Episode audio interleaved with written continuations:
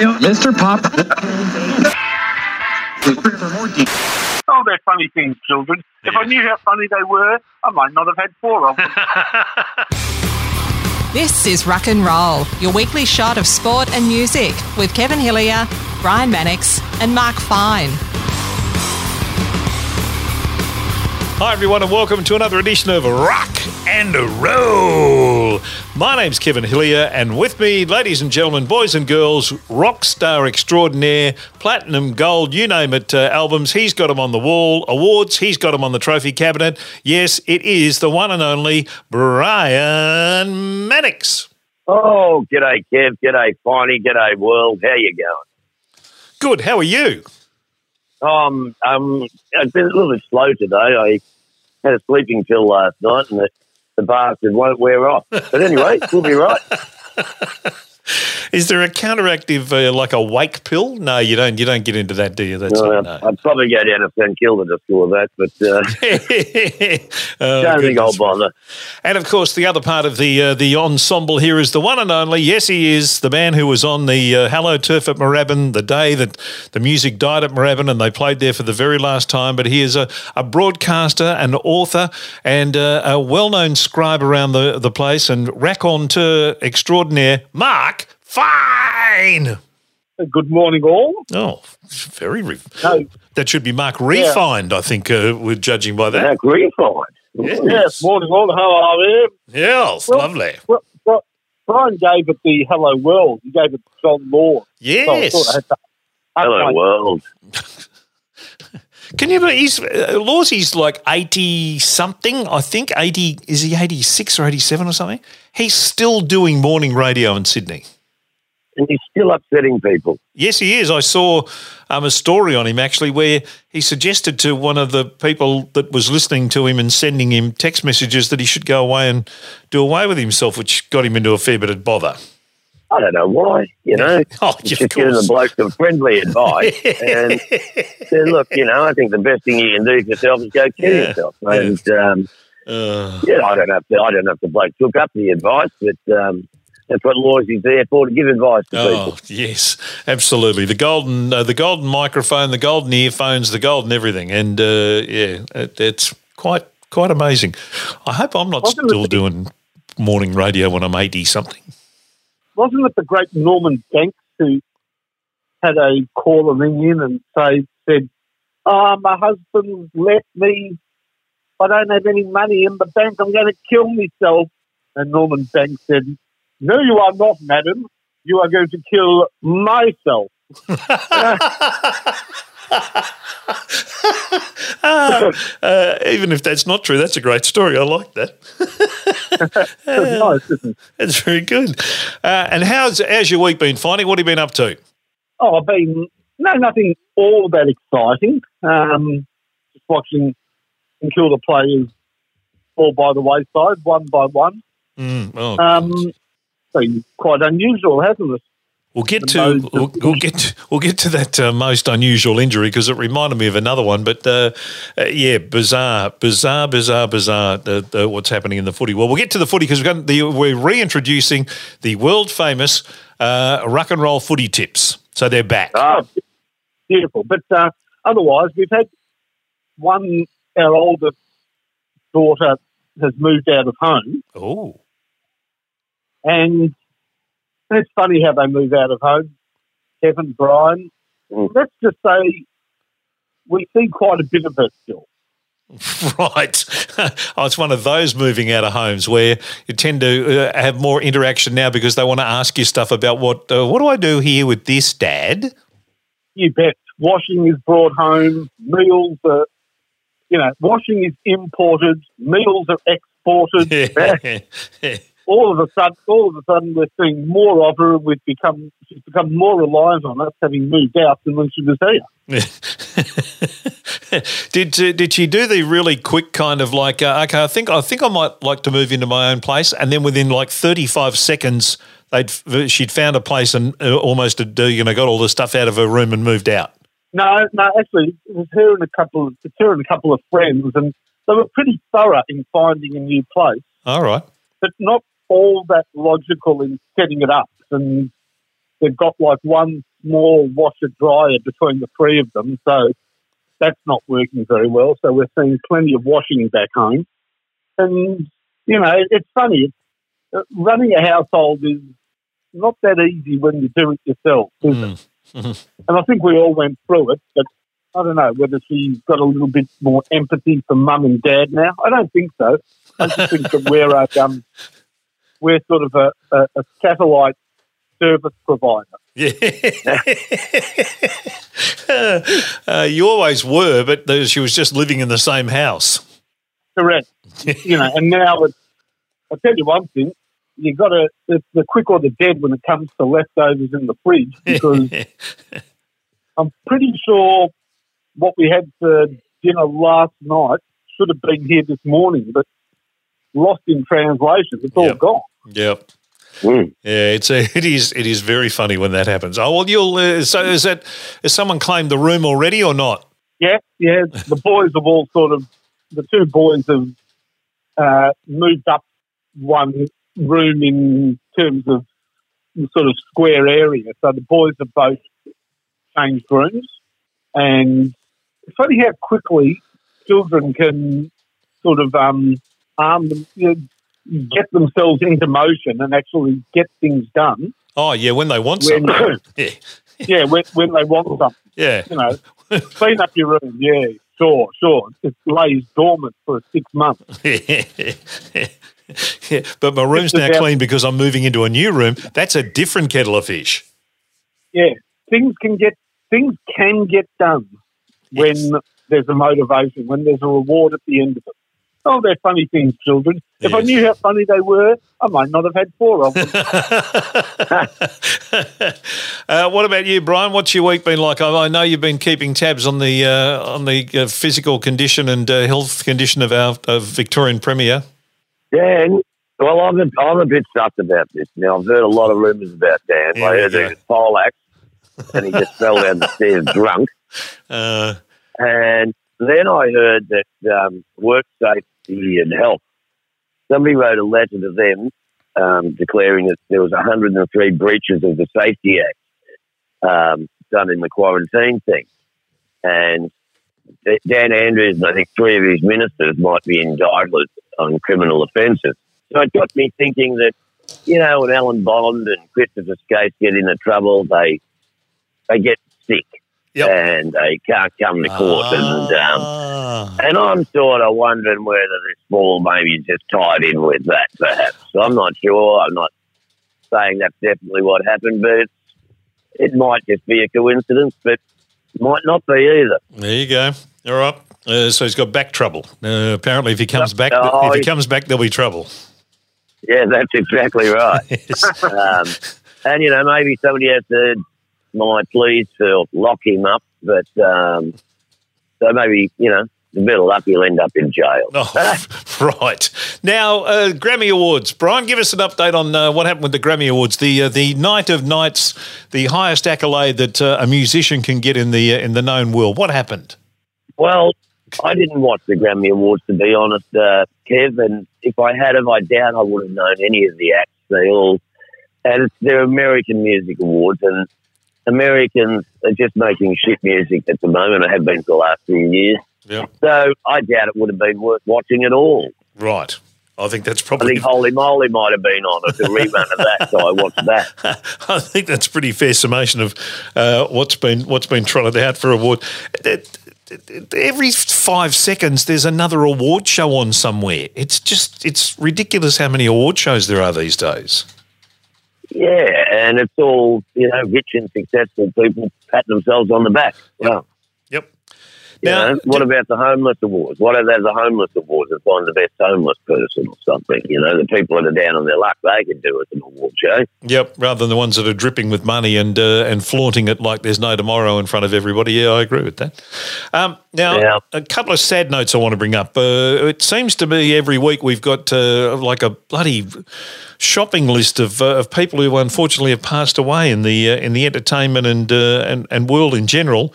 Um, but three this week that uh, one was last night, which was uh, came as a as a big shock. I think because I, I, think he was, was, supposed to do a gig in South Australia on uh, on Thursday night. It's Doug Parkinson who sadly passed away at the age of seventy four overnight. Yeah, Doug was a great singer, and um, the few times I met him, was he's a great bloke, and um, yeah, it's a big loss for Australian music. He was he's a legend. He's uh, he, the, I reckon you uh, easily say, probably apart from maybe a Billy Fields, he had the most unique voice of anybody I reckon I've ever heard come out of this country. Yeah, yeah, no, it was a definitely unique voice. It sort of had a husk to it. And, yeah. Um, and you know he could operate it very, very well. And um, and you know who's ever going to forget his amazing sideburns and beard? It must yeah. have been him days to shave that thing. You know, you need a sign writer to do it. Yes, yeah, and uh, I must admit, a couple of times we've uh, we've lucked on brilliant versions of Beatles songs in this country by by local acts. Zoot's version of Eleanor Rigby is sensational, and Parkinson's version of Dear Prudence is uh, is as good as it gets. Yes, it, it was, and it was deservedly a big hit for him. Yep, yep. No, very sad. Yeah, there. Who else has dropped dead? Well, Murray Walker, yes. the famed uh, Formula One Grand Prix uh, broadcaster, um, uh, at the age of 97, passed away on the weekend. Um, now, what, happened, what happened to him? I'm not. I'm not quite sure. He was 97. Don't so tell me. Don't tell me he crashed his car. No, I don't think he did crash his car, Brian. He'd be pretty good, even at 97. Yeah. You reckon he'd know his way around the wheel? I reckon, I reckon he did. Certainly knew his way around uh, broadcasting. Uh, if you talk about the great voices, you know, we talked about Martin Tyler last week about what a good caller he is, and uh, Phil Liggett in the in the cycling, or Murray Walker for Formula One Grand Prix was just the best ever. Find you a fan? certainly a big commentary. I'm not a huge Formula One Grand Prix fan, but definitely remember Murray Walker. I'm sort of shocked he, he got to 97. That meant when I was sort of following his fortunes calling Grand Prix, he would have already been in his 70s. I didn't realise he was so old. No, Ned, did I, actually, to be honest. Um, neither did I. I. I thought he was probably in his in his seventies and maybe maybe touching eighty, but I didn't realise he was that old. So, in, in a in a way, a good innings and sort of I was happy to see that he got that far in life. 97's yeah. a pretty good knock. Yeah, I reckon.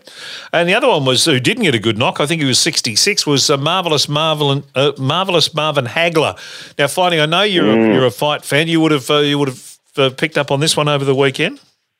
Yeah, no, that was a shock. I mean, it wasn't that long ago he was he was fighting, but a brilliant boxer, Marvin Hagler, and sort of right up there, you know, amongst the modern greats. And yeah, very sad to see him pass away in the mid 60s. One of the best fights I've ever seen was Marvin, Marvin Hagler against Thomas Hearns. I think oh, they fought yeah. about three times. I think that second time, it just turned into a street brawl. There was boxing just went out the window. Marvin Hagler turned it into a street brawl. And it was like a rocky fight. They were just belting the crap out of each other, and it was all over in three uh, in three rounds. The cheer was a good fight. Yep, there was yeah, there was. Yeah, a, there was a bevy of them around at that stage, weren't they? And they probably didn't get the uh, the fame that uh, that you know the Alis and that of the world got because there was so many of them, uh, talented fighters at that same time. Yeah, well, there was Sugar Ray Leonard, of course. Yep. Involved in some great fights, as you say. Um, there was Roberto Duran. These were not heavyweights, but involved in some magnificent fights. And Marvin Hagler right up with them. Sugar Shane Mosley. Oh, yes. Fantastic boxers. And yeah, I mean, there are some around today. I, I don't know whether it's followed as closely. I tell you what, the heavyweight division is quite interesting now with couple of British fighters, uh, a New Zealand fighter or two. And quite even, and, and a couple of Americans. So I guess if you follow the boxing, I don't know. Are, are you fans, either of you, of UFC? Because I, I can't stand it at all. No, I can't. No. I can't watch it. it. They put it on in some venues you go to, and, and I do. Uh, I can't watch. I can't watch cage fighting. I don't mind it when they're standing up and punching and kicking each other, but when they get around on the ground and start rolling around semi-naked, it's kneeing each other in the face. It almost looks sexual, and it's I find the whole thing quite creepy, especially when the girls do it. I can't stand watching the girls kick the crap out of each Yeah, other. Yeah, I'm with you. Ronda Rousey might be, you know, a superstar, but geez, I can't watch. I can't watch a fight. Well, she's just wrestling these days. I think she's made the smart move. She's realised that I can go wrestling and make as much money, and without the risk of dying. Yeah, Yeah, good call. yeah. And the other one, of course, Kev that died this week was Doris Day. Apparently, he is uh, passed on. Brian, stop it. No good. oh goodness me. I also believe I also believe that Whitney Houston is not feeling well, It's- nor is Michael Jackson. yeah, very good. Thank you. So we'll just we'll keep an eye on them because let's hope that they can pull through. There you go, coroner to the stars, Brian Mannix. Hey, uh, uh, while we're talking about boxing, um, uh, one of the things that buggers boxing up, Finey, is when you see, and I, I haven't seen it, but obviously I've read about it. Uh, to see it would take me two minutes because that's all it lasted. But what buggers boxing up is when uh, Anthony Mundine gets back in the ring, I think at Bendigo on the weekend, and lasts two minutes and eight seconds and gets knocked over, and at 40 something years of age, decides to hang the gloves up for the 15th time or whatever it is. That That is not helping boxing as a sport. No, that, that that is exactly right. Whether it's that or whether it's the very much third-rate fights between NRL has-beens or Yeah. never mm. there are some good young boxers in Australia, and, and for the sort of fading lights of, of, of a Danny Green or an Anthony Mundine to try and grab the headlines one more time just gives, gives boxing a black eye that it doesn't need because, unfortunately, those up and coming young boxers that do have talent fight with small crowds and no press coverage. So people think that boxing actually is the likes of Tony Mun- Anthony Mundine, and it's it's not. But you're right. One step forward, two steps back with that sort of promotion. And given where, given the you know, so well, the way society feels about these kind of sports now, for that sort of exhibition to go on and, and be put up as boxing, d- d- does someone in the industry not turn around and go, "You just can't keep doing this"? Unfortunately, Well, no, the industry is not unified enough. Yeah, you know, true. when you say somebody in the industry, what is the industry? There's so many different sanctioning bodies, and you know, if you can fill an auditorium and get your money back, a promoter can get away with this sort of rubbish. There, there is not one single governing body that says no, you can't do it. yeah. So, in fact, if it's financially viable, you can get away with it. Brian, Well, I reckon we should get Dan Andrews in the ring against the uh, West Australian Premier. And as a uh, precursor to that, we could have uh, Gladys uh, from New South Wales fight Anastasia from Queensland. we'll call it State of Origin Boxing. Um, we'll get somebody from South Australia to fight somebody from Canberra. And suddenly it's, we've got a, a fairly good night of, of top boxing. Yep. yeah, oh, guaranteed. Pay per view on that would be uh, absolutely war, somewhere in the vicinity of maybe two, three dollars. Well, I wouldn't mind seeing Gladys from New South Wales box. I'll turn it up. Now, um, uh, Oh, hang on. I yeah, got that. no, yes. Yeah, yeah. Do you notice the way I let that go straight through to Adam Gilchrist? Anyway, And and you and you can. I'd love to see um, Anastasia from, from Queensland. I'd like to see her get punched in the ring. yes. Thank you. There. Have you have you exhausted all the sexual innuendo boxing jokes, or is there more to come, Brian? I'm I'm furiously thinking of another one, but it's just not coming. Um, uh, well, I'll tell you one thing that uh, probably won't be uh, being done anymore in this country is elections because they're such a landslide um, uh, scenario these days. It's almost not worth turning up. Well, I think we're going to cancel the election because we're going to extend the state of emergency for another five years, Right. to Dan Andrews. So um, there'll be no scrutiny of this uh, current government for the next five years. Right. All right. Okay. Let's have a look at what else has been going on. The oh, I've got some feedback from last week's show I want to go through before we talk about footy and a few other things. Yeah. Here we go. Heidi Rickard said, Great idea with the music chart. So she liked that. Please keep that going. Um, and she gave us a quick anecdote about uh, Blame It on the Rain, which was one of the songs we mentioned last week, the Milli Vanilli song. She said, I remember watching the film clip to that song back in the day with a friend. And the observation was one of them looked to be doing all the singing, while the other one was just in the background clapping and waving his head around. The comment made at the time was, Look, one guy's doing all the singing, the other is just dancing and clapping and not singing at all. Hmm. Little did we know. Robert Rice, in honor of the Godzilla versus King Kong movie. Ah. Have you seen it yet, Brian? No, I haven't yet. No, well, it hasn't started But, yet. uh, so- it'll- well, that's probably why I haven't seen. it. uh, and I wouldn't, uh, I wouldn't take the sleeping pill before going to see it. I think it is actually a sleeping No. pill. We'll see. How we go. So Robert's come up with the top five movies made with verses in the title. Oh, good. Yeah, Good all on right. you, Robert. Beauty. Kramer versus Kramer. Yeah, good movie. Yep. The People versus Larry Flynt. Oh, yeah. Very Yeah, good. not bad. Yeah, Woody Harrelson in that was brilliant. Alien versus Predator. Gotta say I missed that one, but um, you know, I don't think they would have spent too much time on the script. There'd be plenty of action, though. I'd reckon. Ooh, ooh, ooh, ooh, ooh. Ford versus Ferrari. Oh, that was a good movie. That's fairly recent, isn't it? Yep. Yeah, no, it was that was good. I'm not really a racing car sort of driving movie kind of guy, but um, that was good. Yep. And uh, and the final one in, in, Robert's top five. Well done, Robert. Uh, Freddy versus Jason. Remember that? Oh, who could forget? How did that not win an Academy Award? Yeah. Jeez, I don't know. Best, best movie, best direction. And the two could fight about the best actor. Oh, Um, Yep. Yeah, yeah, totally overlooked by the Academy. And once again, it just shows that it's a bunch of old white guys not really appreciating where the world is at. correct. Um, now, uh, But they, no, they were great, though. Yeah, it's very good. So by all means, uh, we, we love your feedback. Uh, just jump on the Facebook page and uh, send us that, or the uh, or the Twitter account that we've got. Uh, David Chet has got one for you, Finey. He said he totally understands that poetry you were doing last week. Ah, the haiku. The high key, that's how you pronounce it, right? So he says, "I totally understand the high key poetry." Here's one for you from uh, from David Chet. Thank you, David. And it goes like this, Finey: rock and roll and fun. Brian, Finey, and Kevin, total idiots. There you go. That's right. So there you go. That is, So someone understood it. I must admit, um, even when I listened back to the program, I still struggled with it.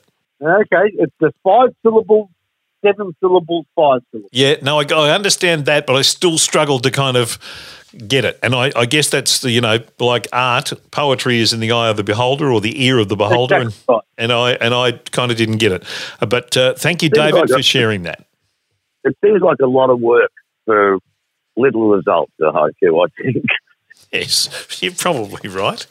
Now, Brian, I've got some sad. I've got some sad news for you. Don't tell me that Roger Voudouris is dead. Don't tell me that. How did you pull his name out of somewhere? Goodness me! What have you Roger been watching? One of the biggest acts in Australian music history, Oh, better get used to and it. you're telling, and you're telling, yes, and you're telling me that he's not well. You just, I, I have no, I, I have no idea of Roger's current uh, status. He he may have suffered some electrical shock from holding that hairdryer in front of him during the uh, three and a half minutes of the clip. I think he's, I think he's um, now being managed by Gudinski, Oh, And, stop uh, it! Jeez. and he's hanging out with Doris Day. Oh God! Actually, no. I'm going to have to check later when we fin- when I finish. I'm going to go and check. I don't think he's deceased, Ro- Roger Voudouris. No, no, he's as dead as a doornail. Oh yeah. don't say that. Jeez, Well, I, Brian. I, I'm, I'm ninety percent positive he's, he's passed on. okay. Um, Took the red, took the red jumper with him. Oh, oh geez, that was it was a big hit. That song. That was a massive song. However, he's like the red jumper and the wind going through his hair. Yeah, the the wind going through his hair was a bit much. No, but I'll tell you what is finished, Brian, is your Dancing with the Stars career. Oh, who did they get? Well, let me go through it for you. The All Star cast, uh, leading the All Star cast, is uh, former champion Bec Hewitt, back to reclaim her crown after 17 years away from the spotlight. Bec will be joined by fellow returning dance champions, including Tom Williams from season two, home and away star. who is who is Tom Williams? Well, you know Tom Williams. He's, he's sort of Is he the Frank Sinatra singing guy? no, no, no. That's Tom. Bur- uh, um, what's his name? Burlinson. That's yeah, it. Burlinson. That's Tom Burlinson. So what's Tom Williams' claim? Well, Tom? Williams isn't the Tom Williams that that Finey knows really well, that I know really well, who played for the Bulldogs. That's not that Tommy Williams. This is the Tom Williams who was the kind of uh, do-it-yourself bloke. is the lesser known Tom Williams. Well, it depends. I think he's been selling real estate of recent years. Um, So we've got a real estate agent on the Dancing with the well, Stars. I don't think he's any more right. Dancing with the real estate agent. Okay, well, that'd, that'd, Okay. Probably, that'd probably rate. Home and away star Ada Nicodemou is back from season three. TV presenter. won it though, I think. Yeah, she did. These are the returning champions. Uh, Luke Jacobs, who won season eight, and acclaimed Yeah, chef okay. Manu Feildel from season 11. So they're all the returning champions. So they're all back in. Beckett, and I tell you what, Manu, He won it. There's no way he deserved to win it. He was no. Damien Leith should have won that year. Right.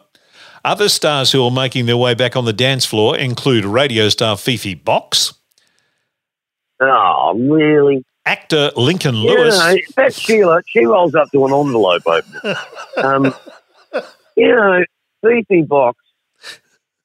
Oh God, she's on everything, and really, she's got limited talent. Okay. I'm over the box. Okay. All right. Fair enough.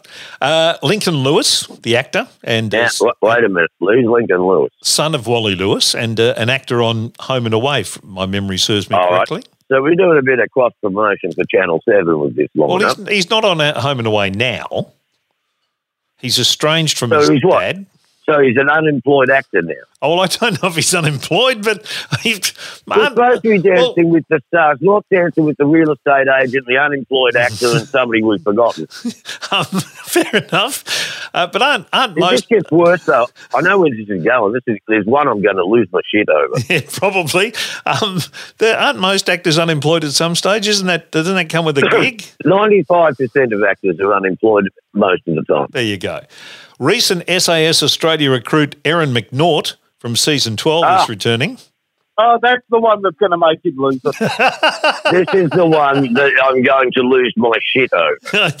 really? Erin was in. Erin was in my year of Dancing with the Stars. Oh, She's a very beautiful girl. Mm. She doesn't have. I wouldn't say she's got a you know really bubbly televi- uh, television personality, but she got kicked off first. She was oh. the worst dancer than me. She was the first one to get thrown off after week two, oh, and she's anything but a champ. In fact, I'll go so far to say she's a shit dancer, and nobody really knows who she is. She's a lovely girl, but give me a break. You may as well get Rosemary Margan on, let her have a dance. right. Okay. Is Rosemary gone too? oh, this has just turned out to be one shit of a day.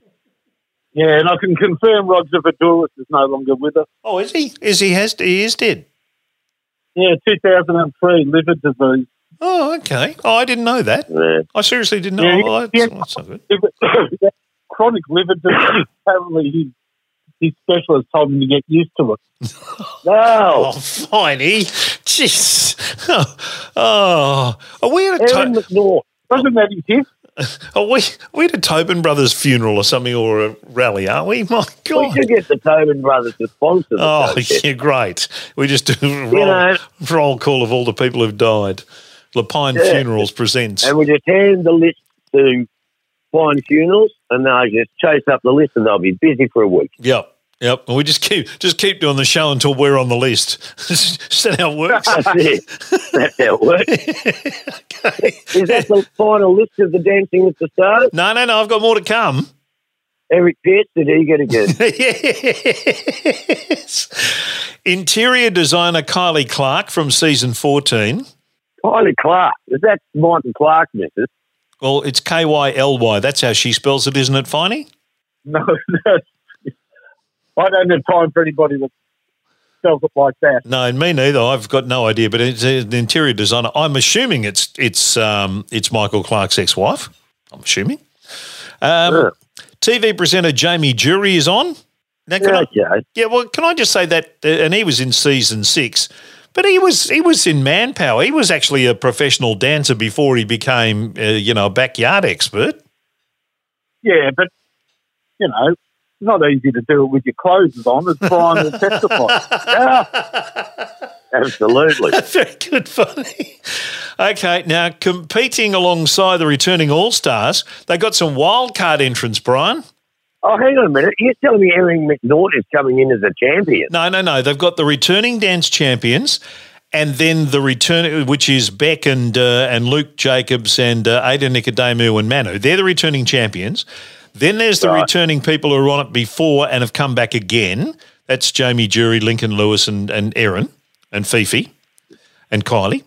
Uh, and then they've got the wildcard entry. So there's three three kind of levels. And Right, who's the wild card? Schapelle Corby.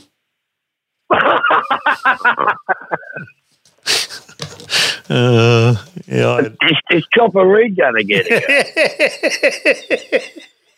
Uh, now this Now, what about you've been one up by Schapelle Corby. Well, there you go.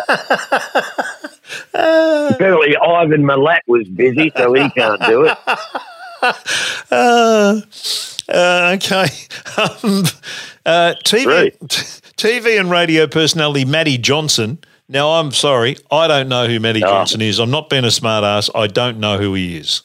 I know who he is. He um he does a lot of. He's got shows on rugby league and stuff. He's probably bigger in New South Wales, That's Matty Johns. and he had it. Who's this? This is Matty Johnson. Who the hell's Matty Johnson? That's what I just said. Who the f- is Matty Johnson? That should be a T-shirt. Um, um, I've got no idea. I'm, I'm, and I'm looking at the photo of the cast here, and I don't know. Where, uh, well, he's not that one because that's Jamie Durie, so I know that. That's Manu. Uh, where's Tommy Williams? Uh, I don't know which one he is. In fact, there's oh no, there's No Tom- one there's Tommy. Williams. Yeah, no, I got no idea You know, who he these, is. these casting people, they, they pay good money to come up with some stars to dance, and it sounds like they're just taking the piss out of the whole thing. You know, they don't give a shit who's up there and dancing. Just whoever's name's on speed, I'll just ring them, that'll do. Bring up Tom Williams, whoever he is, and Matty Johnson. I don't know who he is, but sounds good. Now, now just, just, just, just, just cool your jets for a second because I haven't finished. TV host Renee Bargh is also there. Um, Hang on. And Who's Renee Bargh?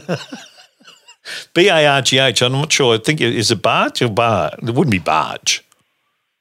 I don't. I don't. I found out Barger. Johnson is. You found what phone? Are you ready for it? Yeah. Are you ready for Matty Johnson? Yeah. Who is he? hmm Right. He's from The Bachelor. Oh, gee. Oh, gee. Bachelor's Matty Johnson uh, leads Dancing with the Stars training in Sydney. Oh. Mm. Oh. Controversy already. Yeah. So he's actually he he's realised that he's not anybody. and He's left the show. That's a smart move. And the He final cuts, a muscular, he cuts a muscular figure in a white tank top. does he really? It's just photos of him leaving, leaving the Dancing with the Stars studio because he's such a hunk. Oh, right. Uh, yeah, I mean, he might be the nicest Well- bloke in the world, but I just can't say I've, I've heard him. But I don't watch Bachelor or Married at First Sight or any of those things. Um, and model and actress Jessica Gomes rounds out the cast. Now, familiar with me with Jessica Gomes, somebody. I, I seem I've, to have forgotten her body of work. well, she's very slim body. She's a model and an actress. I can't remember what TV show she's been in or series, but I remember at Caulfield Cup. Now, you remember the Caulfield Cup that young Nick Hall won? He, Uh, and I can't remember yeah. the name of the horse, Jamaica or something. I think it was. Is that what it was called? Jamaica. maybe. Yeah, uh, it was only it was like mid two thousands or uh, two thousand and ten, something like that. And he Yeah, yeah. he wasted to forty nine something kilos to ride this horse. Jessica Right. Gomes. Jessica Gomes was one of the um, ambassadors, I think, that year for the uh, for the uh, for the cup. And she had a Okay. she had a faint. We were I was broadcasting. I was at SEN at the time, broadcasting with Doctor Turf and Kevin Bartlett, and we were doing the show. And Jessica Gomes walked past, and I didn't know who she was. Turfy's daughter knew who she was, and uh, she walked past. She had a fainting spell in the mounting yard, or just next to the mounting yard, because She was pissed out of her mind. no, well, I, I don't think she'd eaten in seven months by the look of her. And if she'd had an M and m she would have looked seven months pregnant. It was, she just was the skinniest girl I'd ever seen. She had a little fainting spell in the, uh, in the just next to the mounting yard as the horses were parading. And he's poor old Nick Hall who's wasted to forty nine kilos or whatever it was to ride the what turned out to be the winner in the cup. Um, and she's having a fainting spell. So yeah, so Jessica's in Dancing with the Stars. Let's hope she doesn't have any fainting spells. He is was born in Portuguese father, Singaporean mother. Um, he moved to New York, where she worked as a model, Mhm. and acting wise, went to the modelling school in Midland. Not sure about her acting. Oh, she went to the Stella Adler Studio of Acting in New York. Stella. Um, she's popular in the Asian market. She's appeared in the 2014 film Transformers: Age of Extinction, Oh. Once Upon a Time in Venice, and co-starred with Owen Wilson in the 2020 Netflix film Tiger Tail. Well, there you go. Well, she's a girl on the move. oh, Helen Mirren, eat your heart out. Oh, well, about Jessica Gunn. Now, Yeah. now, Brian, before you before you completely blow this show out of the thing, I, I also have to say the hosts and judges for the spectacular Dancing with the Stars All Stars will be announced Uh-huh. soon. So you might you might Oh, you might score a Guernsey there. You might actually get to judge these people. I think they're trying to get Daryl back. Oh, really? Daryl Somers, yeah. Oh, okay. And no doubt Sonia Kruger will be in there somewhere. Well, she's hosting everything on Channel Seven, I believe. Yes, she is. She's um, doing the news and the weather. Um, she's just doing everything. E- Epilogue. And, Yeah. her, and her identical twin brother, Freddie. Freddie Krueger. Freddie Krueger, yeah. That's what that's what Robert should have had on his list. It should have been Freddie versus Freddie versus Sonia, the Krugers. Kruger versus Kruger, not Kramer versus Kramer. It should have been Kruger versus Kruger. Krueger versus Krueger. That'd Yeah. work. There you go. So sorry, Brian. I'm sorry. Brian, to bring you that sad news that you're not in Dancing with the Stars. Well, I think it's probably sad news for the viewers of Dancing with the Stars, Kev. Um, You know, they'll be going, who the f- is Matty Thompson? And I've just found him in this photo that they put with the press release, and I still don't know who he is. But there you go. He looks good in a white tank top, Finey. Oh, that's the idea. But so does Brian. yes, Yeah, scrub up a exactly. and a white tank top. Exactly right. Yeah, Exactly right. you know. I'll tell you what, I'd give better TV than half of them people. Well, well, I don't think that'd be too hard, Brian. To be perfectly honest. They didn't get me for celebrity. Holy moly, holy moly. Yeah. Do you know? Yeah. Do you know one end of a golf stick from the other, or a putter from the other? I do. I do. I felt that I could have won it. Okay. But A lot of luck involved. you want to want to do? You should do a holy moly grudge match. You and you, uh, you know, Mannix versus Barry Hall.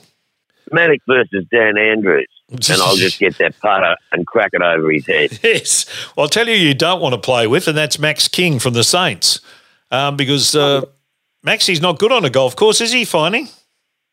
Oh, what next? Now this is the Well, hope of your this is the hope of your side, isn't it? This bloke is a very good player. Yes, it's knocked out by a golf ball, of all things. Mm. What? Yes. Yeah, he got KO'd by a golf ball. He's out round one. Yep. Oh well, he should be out for round two as well. Wouldn't he get the mandatory twelve days? Yeah, just falls short, so he just qualifies for round two. Okay. So he's on the golf course. He's playing with. I, I'm assuming he's playing golf with a couple of mates. He's standing to the right hand side of his mate, and his mate drills the ball into his head. Yeah, must be a great golfer, mate. Yes.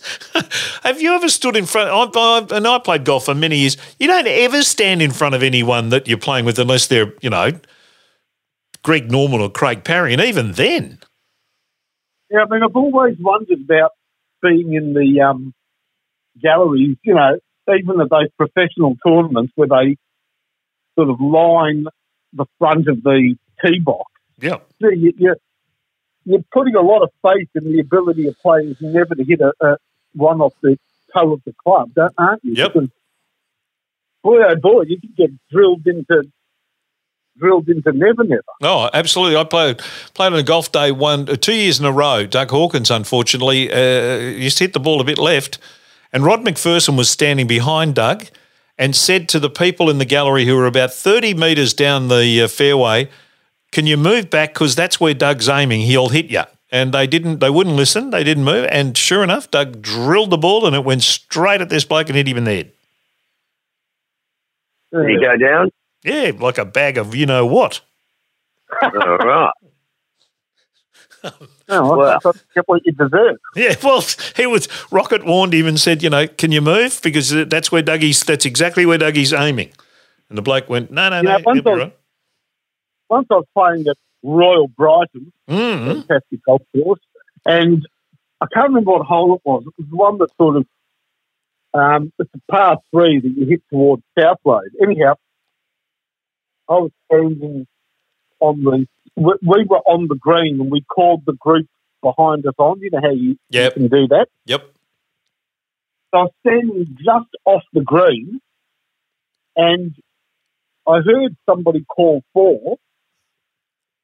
And literally just as I looked up, I saw the ball and no word of a lie. I looked up, I heard four, looked up and caught it in one hand just above my head. ooh, ooh, that's bad etiquette. Well, it was just sort of an instinct, Yeah. but it was going straight at my head. I got a round of applause from everybody. It was one of the, one of the great reflex catches of all time. yeah, if you'd had another s- half a did second. the right. I, I did the right thing and flipped it onto the green as well. Absolutely. Yeah. Or, or you should have done a, you know, Diego Maradona and sort of the hand of God into the hole, maybe. It was a pretty good catch, I tell you. Yeah, no, good good work. It, it sort of reminded me um, of the um, the most bizarre injury. I thought when I heard that, I thought, well, that's that's right up there. Do you remember that Brisbane Lions girl? I reckon it was two or, or might have been two years ago, who got hit by lightning before a game. No. No, I don't actually. Yeah, no, it happened about I reckon it was two or three years ago, and she um, I can't remember her name for the life of me, but um, it, uh, was before the season started, I think, and she actually got she was holding um, something in her hand, not a golf club, but something in her hand, and uh, lightning actually struck the thing. She I think she missed a couple of games. I can't remember to be honest. She was fine, but um, struck by lightning. So uh, I can't imagine what. Uh, what the St Kilda players can do to top being hit in the hit in a scone by a golf ball, Finey. I don't know where you go to from that. Well, I was at the um, sitting in the clubhouse one day at the golf course, and this woman came in. She was screaming in agony, and mm. apparently there was a hive of bees on the course, and she'd been stung by the bee. Ooh. And I, t- and I said to her, where, where were you stung? And she said, between the first and second holes. And I said, sounds like your stance is a bit wide. Oh, dear me. Oh goodness me. Oh. Taking it straight down to the gutter, fellas. well, didn't have very, did let's be honest, didn't have very far to go. you know, it wasn't, No. wasn't like it was a long trip. no, no, just pop down. there you go. Uh, and where are you appearing this week? Which comedies? Are you part of the Melbourne Comedy Festival? Are you, Mister Mannix? No, I'm playing at the Doncaster Shopping Town and Ooh. I think Chelsea Heights RSL this week. Oh wow, the Doncaster Shopping Town. Remember Wilbur Wilde told us that he did a gig there with Sweet. Yeah, he did. Yeah, And he's pretty good mates with Sweet. yeah, with um, Mick Tucker, Right. who's the only I That think, bass player for the Sweet's not feeling well either. Oh, Brian, I don't think anyone apart from Mick Tucker out of Sweet is feeling well. I think they've all gone now. Oh, that's a shock to me. At this stage, it's getting worse and worse. Oh, stop it. hey, have either of you watched the Making Their Mark doco? No. No, Okay. I recommend that it. branding, I suppose. I suppose. Well, it's- that branding. It's a seven ep. I think it's seven ep, seven or eight. Um, ep uh, that goes behind uh, the scenes of last year's uh, AFL season, and it follows uh, Stewie Dew and the and the Gold Coast Suns. It follows basically the the head people of uh, GWS Giants, uh, mostly Leon Cameron and Stephen Coniglio. Uh, follows Richmond, obviously, uh, but doesn't get into all the all the stuff with Hardwick and that. But uh, you see you see some really brilliant stuff from Damien Hardwick, I have to say, um, and also Eddie Betts of Carlton. So they're kind of the major players in it, and it's it's well done. Um, I it, it seems it feels a bit long sometimes. The eps seem a bit long. I think the I think the one thing the the overseas people do is they make those things about forty minutes long uh, each ep, and it, it does it, it has pace. So sometimes it loses pace, and sometimes it gets a bit kind of gangly because they're going between the four different um, clubs that they follow. And oh, look, I'm sorry, and I know we, we banged on about this the other week, but they just use too much of the um, the commentators telling you what's happening on the screen and trying to explain to you what's happening in the game and how important the game is and uh, you know how good a player this bloke is or whatever. They use too much of, of that stuff in it and don't let the pictures tell you the words. It's almost like you're too dumb to realise that this is an important game. That we need to tell you it's an important game, and that got a bit tiresome for me at the end. Right. Sounds good, but Oh, look, some of the stuff with the coaches, when you see Leon Cameron spray the what's it's out of the, the Giants blokes when they drop Coniglio, when Hardwick uh, talks about, you know, the indiscretions off the ground with the playing group and all that, then, uh, some of that stuff is really, really good. It's stuff that, that uh, fly on the wall stuff that you love. But yeah, there's a lot of kind of other stuff in there where you go, oh, okay, get on with it. But no, generally, right. generally pretty good. Generally pretty good. Okay. Now, you excited about the footy starting this week? Yeah, I am. Yeah, me Oh, too. Yeah. In for a, I'm looking forward to a 22 game season. Yeah, I am. I'm looking forward to it. Yeah, me too. Me too. I think I, Yeah. think, I think it'd be good. Fifty percent crowds in, in Victoria to start with, but hopefully that um, that'll pick up before the end of the year. We hope. Yeah. So Uh, yeah, it'd be good to have footy back, and because it was a pretty crazy season last year, so it might be good to get back to a little bit more normality. Yep. Which means the world famous uh, rock and roll footy tipping competition is back. Who's going to win All this right. year? Oh, people have just been walking the streets of Australia asking themselves, who's going to win the rock and roll footy tipping this year? Will it be Finey and his Well, big chance. Will it be Brian? Mm-hmm. And will Brian tip Essendon every single week? Mm. Or can Kev ride the coattails of the emerging Bulldogs and win again? They're the questions people have been asking. Yep. I've, I've been getting it all week. Yep, I can imagine. I can imagine just being run off your uh, run off your feet with it. So you're ready to go through Yeah. the games. All right. Richmond and Carlton kick the season off. Is anybody tipping Carlton? Brian, No. No. I wouldn't have thought so. That's uh, so that's a Richmond all round. Right. Okay. On Friday night, it is uh, the Western Bulldogs playing uh, Collingwood. What's your thoughts, Finey? I'm pretty bullish about the bully, so I'm going to the Bulldogs. Brian?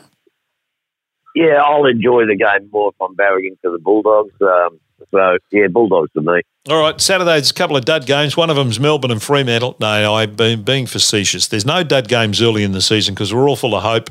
No one's lost a game, and everyone, you know, still thinks they're a chance and hopes that their team will go well. So at the MCG on um on Saturday afternoon at 1.45, Melbourne take on Freo. Who you tipping, Finey?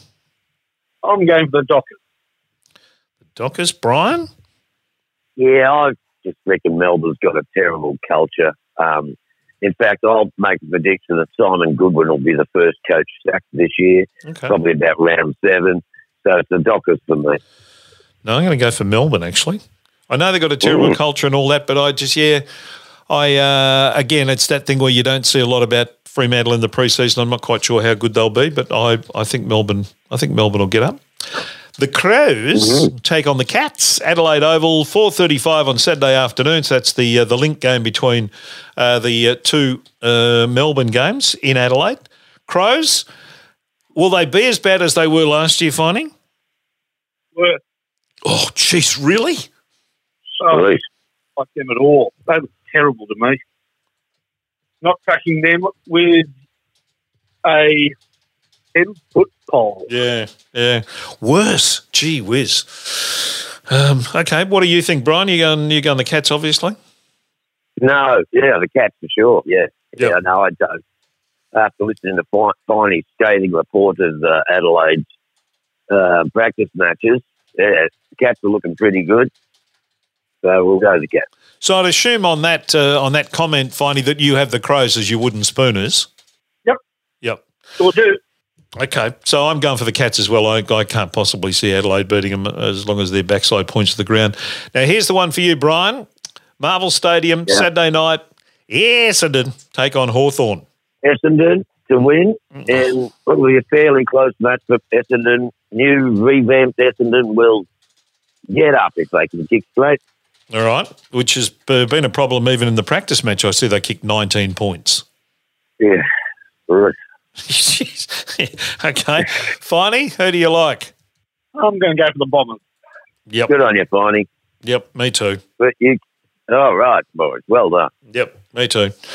I, I don't think Hawthorn's got. I've, I've, I've probably got Hawthorn in my bottom four or five, to be honest. Mm. The way it looks to me. The Lions Okay. take on the Swans at the Gabba on uh, on Saturday night. So uh, I'm not sure. I think the Swans are going to be very good. So I'm going to go the Brisbane Lions. What about you, Mr. Mannix?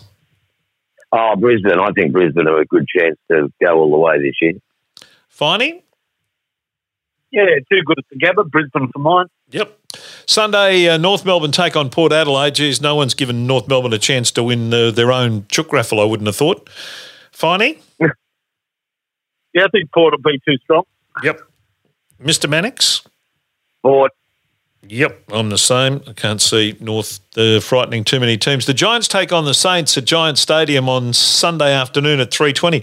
Mr. Fine, this is an interesting game for your lot because everyone's talking the Giants down. Yeah, we've got a lot of injuries at St Kilda, very depleted. Mm. Um, look, I'm going to go for the Saints, almost in an upset. Yeah, it is, I suppose, almost. Yeah. Uh, Brian? I like the Saints. Um, I know they've got injuries and stuff, but um, I'm tipping them to make a preliminary final this year, so I'm going to go with the Saints. Yeah, I think the Saints will go well, but I don't think they'll go well first week. I got a feeling the Giants will get up and win that, and I, I just got a feeling that home, if they're going to win any games, they've got to win them at home. Uh, West Coast Eagles will take on the very much improved Gold Coast Suns. That's in Perth at Optus Stadium at six ten on Sunday afternoon. Mister Fine, Yeah, I would have. I would have tipped Gold Coast if that was played in Queensland, but no, I'll have to go with the home team. yep. Brian, Yeah, yeah, West Coast for me. yeah, I think at this stage of the year, West Coast at home, you're not going to tip against them really, eh? almost regardless of who they who they're playing. They're, they're going to be good again, and they'll be up there somewhere. All right, well, there's the world famous uh, rock and roll footy tips. Now, time for the blind time for the blind chart. You ready? All right, Or here we go. Now we need a name for this uh, because uh, I can't keep calling it the blind chart or the chart fart because it's a blast from your musical past. Um, so uh, we need a name. So if you've got an idea for a name, please uh, Facebook or Twitter, let us know. All right, Brian, we're going to uh, October 1986. Do you remember that? Yes, I do. Where, where, where you were flying then, weren't you? The X Men. No, I was on the way down there. Were you on the way out then? Yeah, Okay. I was on, well, radio stopped playing the song for them, so it was like slow death after that. Okay. So this is the 92.3 Eon FM triple, triple, triple your music um, chart from the 16th of October 1986. So pick a number, Mr. Fine, and you can have that song. 17. 17, number 17. I don't even, oh, was um, Oud L'Amour by Erasure. Do you remember that? No, Neither do I. but that was number I hate it. 17 on the. Well, uh, I didn't like that, so I can't remember that song, but ugh. Yeah, I, I remember Erasure. I can't remember the name of their hit, but that wasn't it. But that was number 17. There you go. All right, Brian, give me a number. This is the Eon Chuts Up. Might have, you know, might have been, Captain Carl might have been fiddling the books at this stage. Well, I'll have number five. Number five. Oh, you'll, you'll love this. This will have been one of your favourite songs of 1986, I have no doubt. A Matter of Trust by Billy Joel. Oh boy. Um, yeah, Billy Joel. This is you know this is a big hit for Billy Joel. Um, you know, if you like Billy Joel, you'll like this song. Mhm. Um, yeah, um, I, I just cannot get too excited about Billy Joel. Um, I know he didn't start the fire, but he was there with matches when it happened. So Uh, it was off the bridge, the Bridge album. The Bridge album was the number four album at that stage. So uh, Billy had the hit single from that. Righto, finally, give me another number. Number 30. 30. We go down to number 30 here. And, uh, oh, you got a uh, thing with Midnight Oil. The Dead Heart by Midnight Oil. You picked them out last week. Yeah, I did. Now, which is the Dead Heart, Brian? Do you remember that one? no, I thought it was the name of the album, but um, no, I don't remember it at all. Uh, it's not ringing. Probably if I heard it, I would. Yeah, me too, but it's not ringing any bells straight off the top of my scon here, and I can't find them with an album in the top uh, 30, so uh, I'm not sure what, uh, what album that one's from. Can you believe Kevin Bloody Wilson had the number 12 album back in 1986 with Kev's Back? Oh, yeah, he was huge. He was know. huge. He's, he's touring. I saw he's actually doing a gig in Geelong in the next week or so. Um, I don't know whether he does Hey Santa Claus or his Alan Bond songs. Um, uh, would he still get Yeah. on? I don't know if you can play the Alan Bond one anymore. Yeah, I'm not sure. Uh, Brian, pick another number. Your third and final number. What do you like? Uh, 13. 13. Oh, you. Well, this was, I reckon this is a good song. Uh, and this bloke uh, played a grand final and, and uh, got good reaction at the grand final too, particularly when he played this song. The number 13 song in 1986 on the 16th of October was Lionel Richie, Dancing on the Ceiling. Oh, God. I remember this song came out and it was a party at Molly, and Molly just decided this was the best song he'd heard for the week or whatever. And he must have played the video to that clip 13 times at the party. Oh. It just was non stop dancing on the ceiling. And um, yeah, so look, why are you dancing on the ceiling? It doesn't make much sense. Mm. You know, there's a party going on around here. Oh, is that right? Yeah. Oh, no. Yeah, look, Lionel, you know, he's, he's quite a talented young man, but uh, this one goes absolutely nothing for me, and that's probably why it's only number 13. Right. The top three, and I'll give you one more finally in a minute, but I'll tell you what the top three were. The number one uh, single in uh, the 16th of October 1986 was Venus by Bananarama. Number, Mm. number two was Take My Breath Away by Berlin Uh, from the, uh, the soundtrack of Top Gun. Yeah. And number three was Stuck With You by Huey Lewis and the News. Right. Right, don't all Uh. don't all rush me at once with your accolades and you know gushing responses to the top Well, three. Just might makes me think that 1986, October 1986 is a pretty shit time for music. Right, the top three albums were Graceland by Paul Simon, No, it's not a bad album. True Colours by Cyndi Lauper, and the Top Gun Yeah, okay. soundtrack. No. And Billy Joel was number four. Oh, just just a- a. Oh, just to, just to top you off, Brian, uh, number five was Revenge by the Eurythmics, because I know how much you love Annie Lennox. Um, yeah, well, Yeah. look, you know, I liked them at the time, but I don't want to hear them 50 years later. Yes. Where would you be in 50 years? Not listening to Annie Lennox. Right, That's finally, right. g- give us the, the final number of uh, the top 40. What do you want? I'll see if I can say 22. 22. 22 is. Oh, no, this is a setup. You said you were finished What? at that stage, Brian. Number I 22. thought I was. Yeah, well, number 22, Yeah. I didn't even notice this because I don't look at this chart until I walk in to do this thing right now. So I haven't looked at it beforehand. It's Don't Wake Me. Is that what it is? Kidding. Don't Wake Me by the Uncanny X-Men is Don't number make me- 22. Yeah. Woohoo! Well, gee whiz, that, that song Woohoo! What a pick! did Eon FM must have hated that because nobody played the song and it only probably charted just because our fans bought it. But um, no, that song got absolutely no airplay on any radio station in the country. I got to. I got to admit, I don't remember it, Brian. No, it's pretty rocking. Okay, I'll, Um, I'll have a listen. Can we play? Can we Yeah. play it? To, fi- can we play it to finish the um, the podcast? Sure. Did you write it? Yep. You Of did. course, don't wake me. It's about sleeping in and, you know, don't bother waking me in the morning. All right. So you did write. So we've uh, got the songwriter's permission to play it. You've got the songwriter's permission to All play. right, we're going to play it. We're going to finish the podcast off with it. Uh, that, that, and that wasn't set up by any stretch. That was. Oh, I didn't even know it was in there. There you go. Did I. And you're ahead of. Let me see. Well, I'll tell you what else was in the. Um, uh, Geisha had a song in part time love affair. Oh, yeah. Don't remember that. Midnight Oil, as we mentioned. One other Aussie extra in here. Paul Kelly's in there. Before too long. Uh, what else is in there? Oh, yeah, that's a great song. Um, geez, oh, Peter, you were below six spots below Peter Cetera's "Glory of Love." Brian, how did that happen? That hurt. That hurt. Farnham's "You're the Voice" was number eleven. That was uh, obviously on its way down, uh, and that's about that's about all the Aussies in there. But number 22, 22, the Uncanny Oh, X Men. Don't wake me. And that's what we'll finish with. Thank you, boys. Good luck to your footy you, teams. Thank you, Good luck to your footy teams. If the casting people from Dancing with the Stars ring Brian, don't answer the phone. I'll be too serious to talk to them.